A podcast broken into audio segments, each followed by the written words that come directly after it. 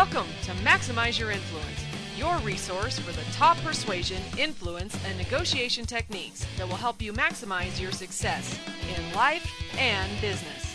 And now, here are your hosts, Kurt Mortensen and Steve Olson.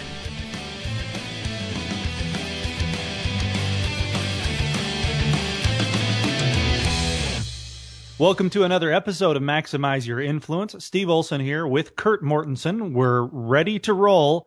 More on deception coming at you. Kurt, how's it going? Hey, I'm feeling good today. It's been a great week so far, even though it's just getting started. Hope everyone is learning to become power persuaders and taking things to the next level, because we're already in February, which seems odd to me, and then hoping everyone are still continuing on those goals that we talked about the first week in January. The most odd about February for us has been the weather. It was like 62 degrees the other day in February. I was doing yard work. I was raking up leaves. It was crazy. Yeah, I felt the same way. I love the warm weather, being from California, but I know we need snow in the mountains to fill up the lakes. Although I did go to the boat show. Did you go to the boat show? No, I didn't make it. What'd you see? What was it? What was the favorite boat? Sweet. You know, there were some big disappointments. Everyone went to the glitter hole, right? So it's shite. I don't want glitter, but everyone's going to glitter. But I'd say top two. Mastercraft is always up there, and I'd say Centurion has really stepped up, put out some good boats. Oh, so you're going to get one? I've got my new goal for next year, and let's make it happen. Yeah, okay, cool. The Centurion is making a much better boat these days. You got to... They said, we don't do bottom line anymore. It's all top line, so they're kind of going after Mastercraft. Yeah. The amazing thing is, and of course all the listeners want to know this, the Centurions have a big hole in the side of the boat. Which if you boat, you think that's bad, but it's there to fill up the ballast tank. So they needed extra air. They can put in a couple thousand pounds of ballast in that boat in less than a minute, but they have to have these big air intakes on the side of the hole. So you've got a hole in the side of your boat. And yeah, it's I thought supposed that was very odd. So they must have a sweet ballast system to make sure that doesn't sink the boat. But anyway, that was my weird aha for the boat show this year. And for those of you that aren't boat obsessed like Kurt is, a ballast is a tank that fills up to make a bigger wake behind the boat so that you can do more flips and things because you can jump higher. And Kurt, you know, he can do an air Rayleigh, a Superman, woo-hoo! All the awesome tricks, yeah. It's also for the surfing part, too. That's getting bigger and bigger. Yeah, that's cool. Yeah, wake surfing is pretty cool. And it's harder than it looks. It's a lot harder than it looks. Yeah, everybody, what that is, basically you can surf behind a boat without a rope as long as you want, just like you're in the ocean, and the wave never goes away. So it's a lot of fun. Yeah, that's cool. Well, all right. I've got big news. Are you ready? Go. You already know what the news is. We are going to announce the winner of the presentation contest that we had a couple of weeks ago. We invited everybody to submit their presentations, video or audio, and Kurt and I watch them. Yeah, I tell you, we saw some really sharp ones, we saw some mediocre ones, and then we saw some woo Nelly ones. Hey, congratulations to the whoa Nelly ones. Way to go. Way to take a swing. Right? And we gave feedback to all of them. It didn't matter where you're at. We could all improve. You know, I speak professionally, you speak professionally. And there's always something to change, fine-tune, to look at. And the biggest, hardest thing is you fix something, like a vocal filler. 2 years later, it's back. And you don't know. Right. That's right. The best speakers are the ones who can admit that they always need improvement. Nobody's a perfect speaker. That's true. Yeah. So... we want to give a big old congratulations to Mark Ackerman out of Tempe, Arizona. Congratulations, Mark. So what do they win behind curtain number two? For less than the cost of a Honda Civic, Kurt, he gets a subscription to University of Persuasion. Look at that, just like we said. Sweet. Everyone go there. Over 100 different persuasion influence tools. Some of it's free. Some of it's a membership. It is good stuff. And it was Mark, right? Mark wins it for a year. Mark wins it for a year, so if you're interested in learning more, go to universityofpersuasion.com. You can see all the different options there. You want to be a serious persuader. You want to do the daily habits that get you to be better. That's the place to do it. We know that big change comes in small increments that are applied daily. That's the place to do it. So we'd love to see it to universityofpersuasion.com. And we're still deciding who the worst one was. We'll get back to you on that. We promised that we would give something out, but we didn't want to say and incentivize a bunch of poor submissions. You know, you're going through these things, and a few really bad ones that's kind of fun. It makes it a little more entertaining. But if they're all that way, oh, wow. That's like when I have to sometimes go undercover as the heckler at Kurt's class at the university, where these public speaking students have to endure a heckler, and I get to be it. And it's really fun for the first, 5 or 6 of them. And then you're just thinking, oh, this is just getting old. So, yeah, for some of you, especially those of you from New York who like to insult other people, it might not ever get old. But for me, it does. So. Some people love doing it. All right. And we are ready to cue the Urkel. All right. Go, Urkel. Hey, look. Come on. I did the Honda Civic thing for you, and you're still grumbling about Urkel, whatever. I got the article today, and you're jealous. That's why. But listeners, you want to know why you're always late, or why a few people close to you are always late? Because it seems like nobody can show up on time anywhere, even if they have plenty of time to do it, right? You're getting ready to go somewhere, so you're just programmed to be late. And as it turns out, some people actually are, right? There's an article in the Wall Street Journal, and we'll post a link to it on the blog. So you just go to MaximizeYourInfluence.com, and for this episode, you'll see the link to the article and the author. I am not even going to attempt to pronounce her name. So don't try to say I didn't give credit. I just can't read that language, whatever it is. So there is a little-known concept out there called the planning fallacy, and it's a very difficult behavior to change. And it basically says that most human beings anticipate that basic tasks are going to take them less time to accomplish than they actually are. Does that make sense? So we just are always a lot more optimistic about the amount of time that it's going to take us to accomplish a task. And this gets to be really tough. People that are always late. Sometimes you probably have people in your life that when you're going to meet them somewhere, you tell them it's earlier than it actually is, right? I won't name names, but I know plenty of people in that category. And in their mind, they're never late. But anyway. Yes.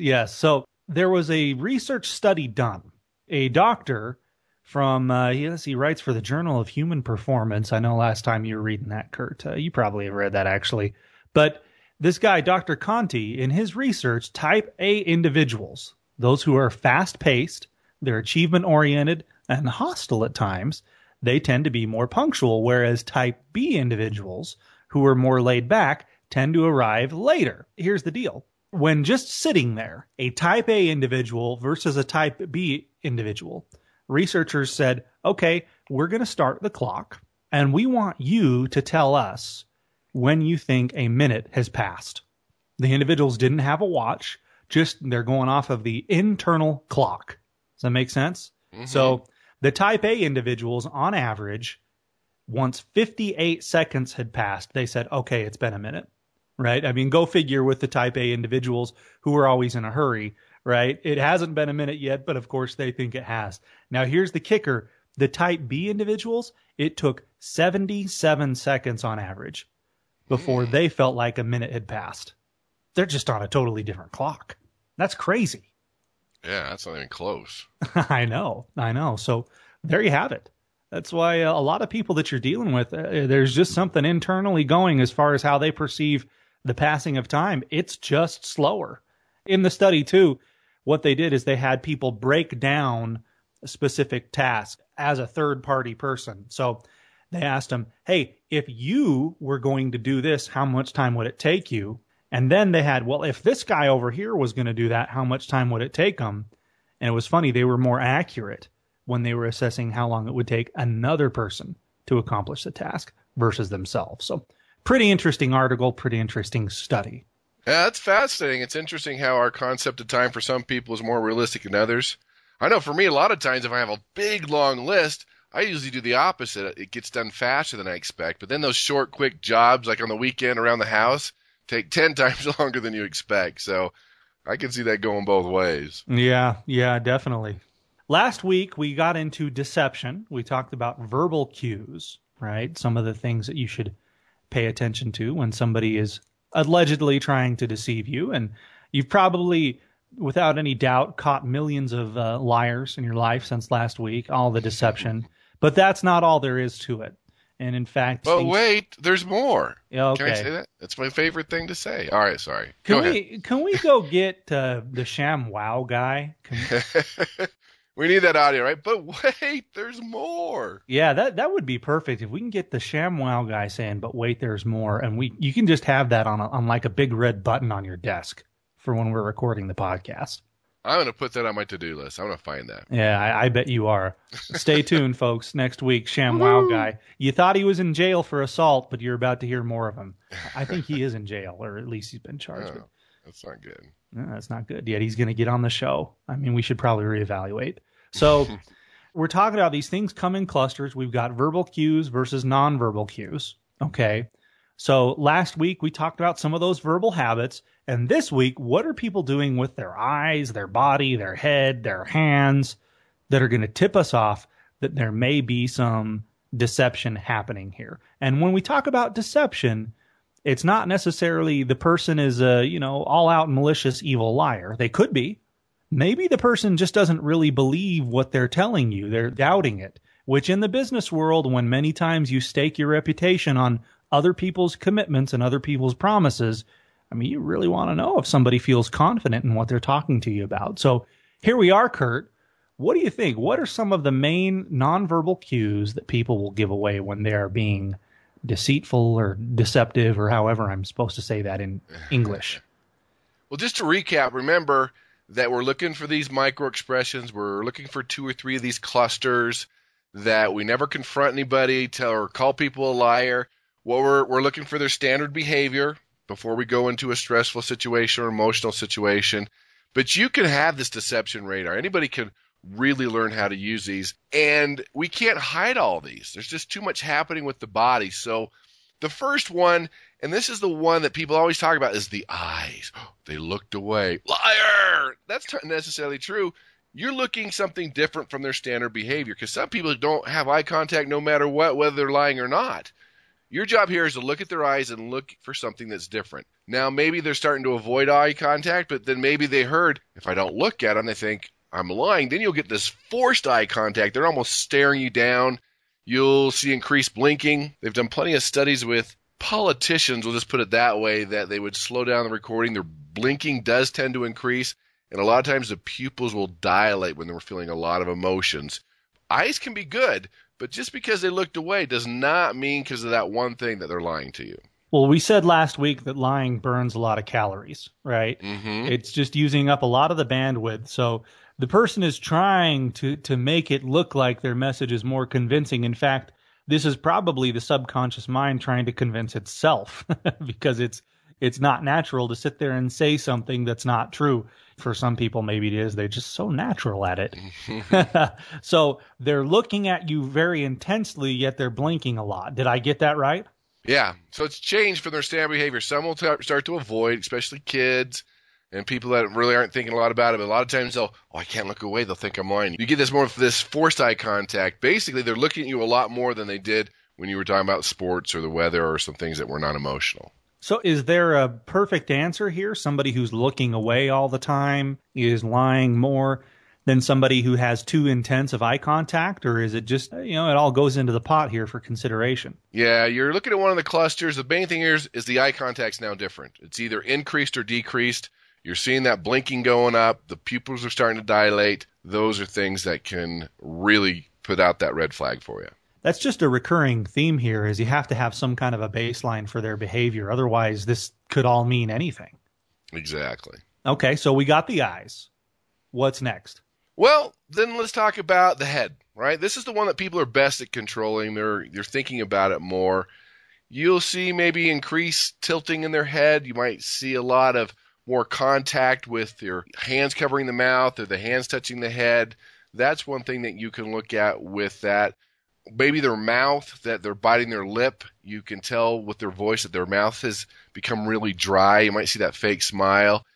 I think it was in the Middle East, way back when, thousands of years, to see if you were lying, they would put an iron on your tongue.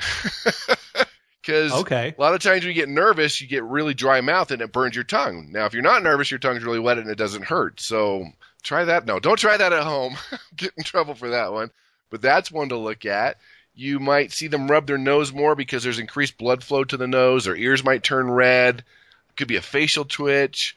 Or you might see fake expressions, meaning usually expressions only last 1 or 2 seconds if they're smiling or doing different things. But when you see these forced expressions on their face lasting 5-10 seconds that seem a little too long, that would be another one of those clusters that you're looking for that would indicate deception.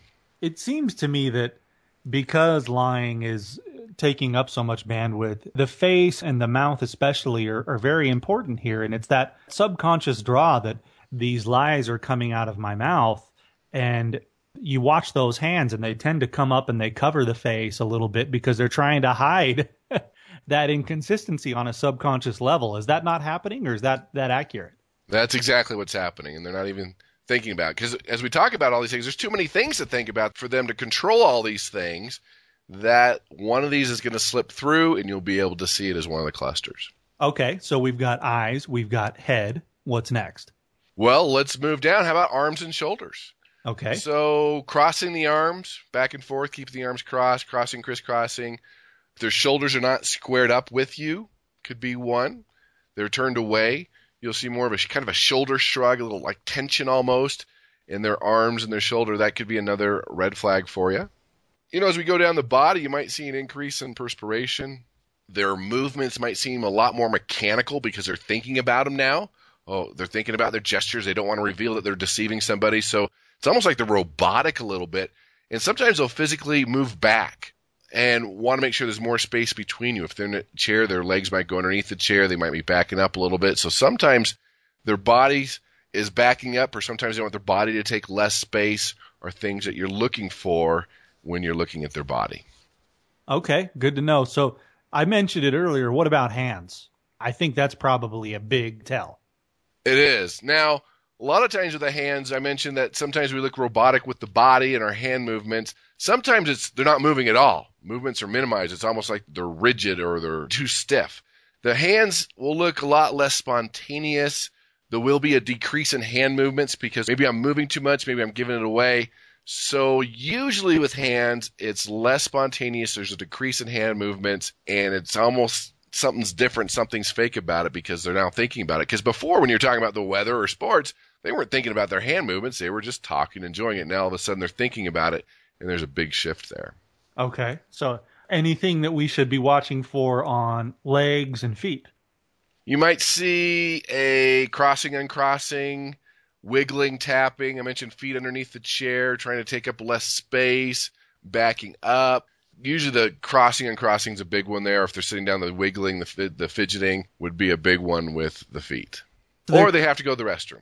Right. That's right. We're looking for 3 or 4 different clusters that all indicate that you are being deceptive. So that's interesting on legs and feet, especially too, because kind of going back to the hands is they don't really have to do anything right now, so they can be a window to how the person really feels. All the bandwidth is going towards the face and the actual content of the lie, right?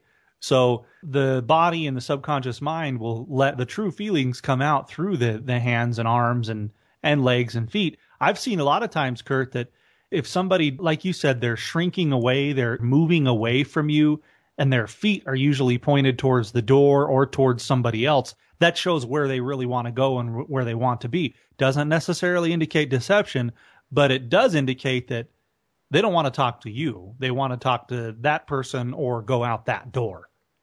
Exactly. And two things, the brain does not have the bandwidth to create a lie and think about your legs and your head and your body and your vocal fillers and all the things that we've talked about. And so we can pick these things up. And number two is, don't worry about the next question, the next thing you're going to do, the next part of your presentation. Take time to really read people. And again, in non-stressful situations or things that really doesn't matter for your business, learn to read people and take the time to do it. Your return will be 100-fold.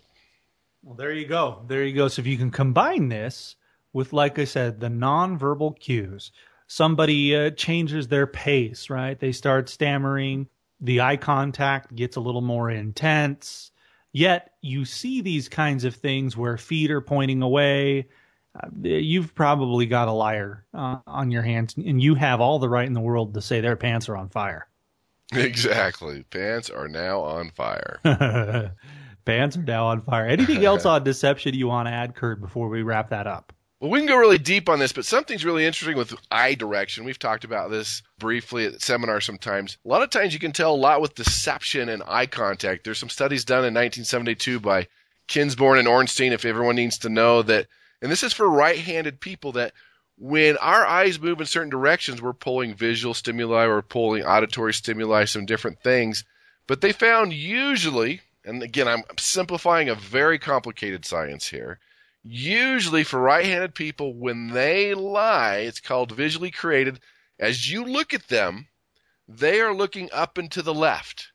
That is usually this place where your eyes go, because of your brain, to create a memory or create something that's happened. You are making something up. You're imagining something. It's called a visually constructed image.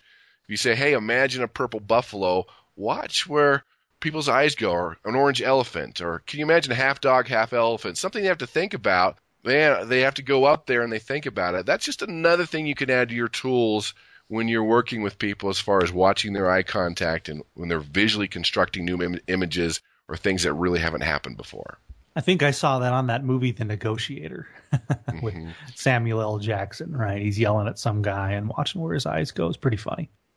Yeah, and that's true. That's a great science. Again, that would take hours to really get into it, but that's just something to think about. The eyes are the window of the soul. There's a lot of things we can really tell with eyes. Yep, yep. It's a valid science. We featured it as the article a couple of weeks ago, the James Bond body language. I think that was episode 74, where if people do get enough tape on somebody, they can tell when that person is lying, when they really mean what they say. And that requires a lot.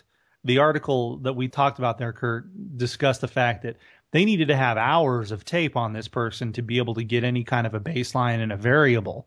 So we as persuaders can do it a lot quicker because we don't get all that baseline on the body language side. But when we can couple this with the verbal cues and the nonverbal cues, it's going to give you something that you can work off of for sure.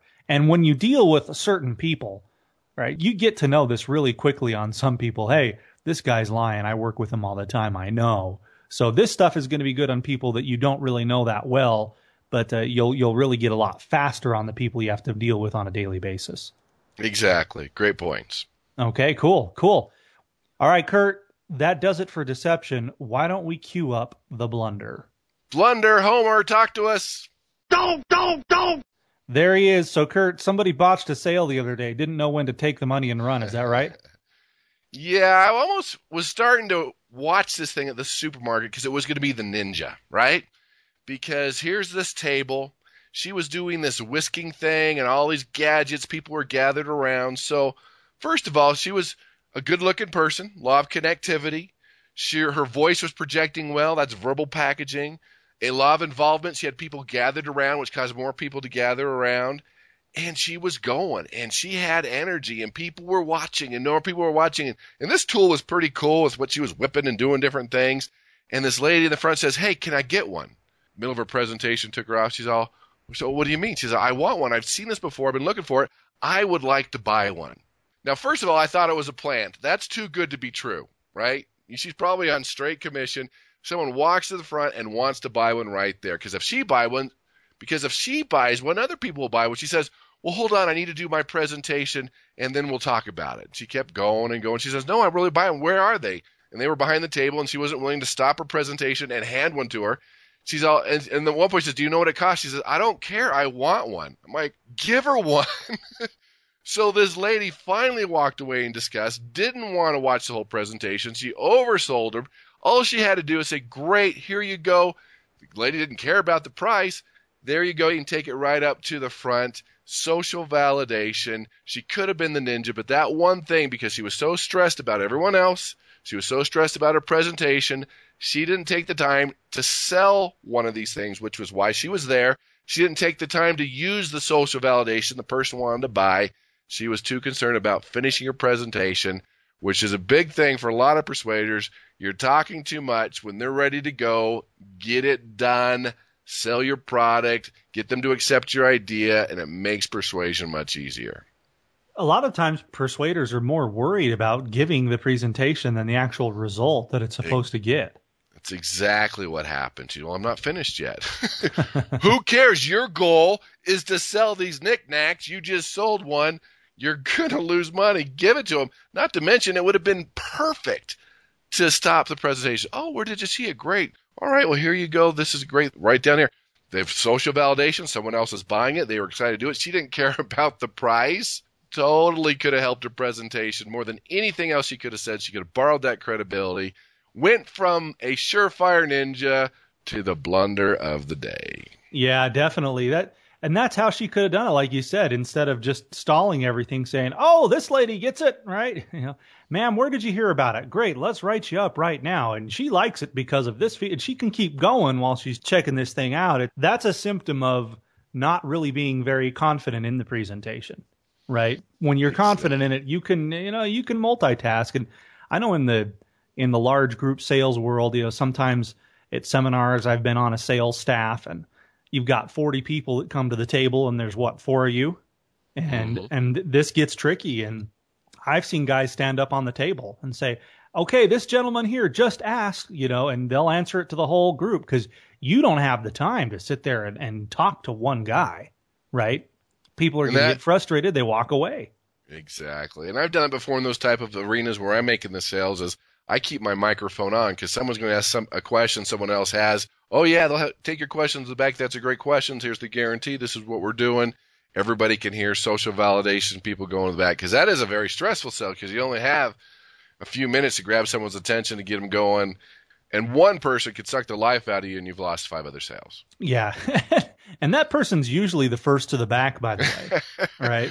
Exactly. Can I see it? Do you have a card? Sometimes I don't know if the good thing is you sacrifice one person to get to the other 5 because they will. If you let them, they'll take all your energy away and ruin everything for everybody. Oh, yeah. Yeah, you get the lady that says, oh, yeah, I'm so glad I got to talk. No clue that there's 30 people behind you. Mm-hmm. Are these in vinyl?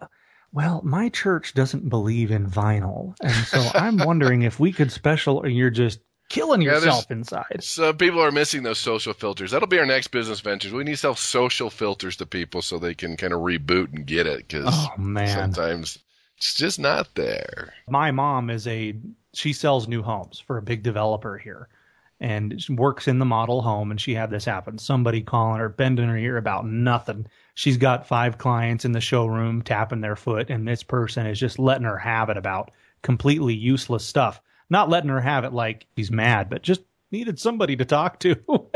So when you're in sales, sometimes people think that you're a free psychologist. And that's true. They do not ask your permission for therapy. They just sit on the couch and tell you about their childhood. Maybe we should be able to bill for therapy, huh?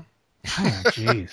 I know. I'm going to send you a bill. You took an hour of my time. I've lost 3 sales. I'm sending you a bill. Well, you have to agree on it up front, which after this, I get to go talk to a contractor remodeling my house who just gave me a big bill for a bunch of stuff we never talked about.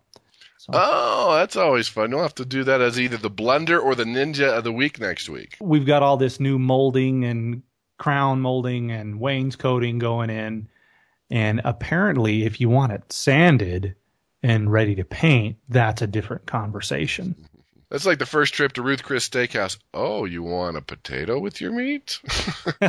Oh, you want a veg? It's not included. And at first it takes you back because the expectations were not set. Yeah, well, I think they've gotten better at that. Have you noticed now our entrees are on the side. The steaks are just the steak. They say it so well that you're just happy to do it. That's right. Well, hey, and we just got the food in at the very end of our podcast. How good is that? Yeah, I'm going to Fleming's on Saturday, by the way. Ooh, that's good eating. Yeah, man. I'll have a full report, everybody. So yeah. Wow, making me hungry. So, all right, now that we've gone completely off the rails, usually it's at the beginning. We waited all the way to the end this time. Make sure you recommend the podcast to your friends, MaximizeYourInfluence.com. Subscribe to us on the iTunes store. Just search Maximize Your Influence. You'll see our podcast pop up there. And you can listen on Stitcher Radio as well, or just listen directly on the website at MaximizeYourInfluence.com. We appreciate you listening. Have a great week, and we'll catch you next time on another episode of Maximize Your Influence. Go out and persuade with power.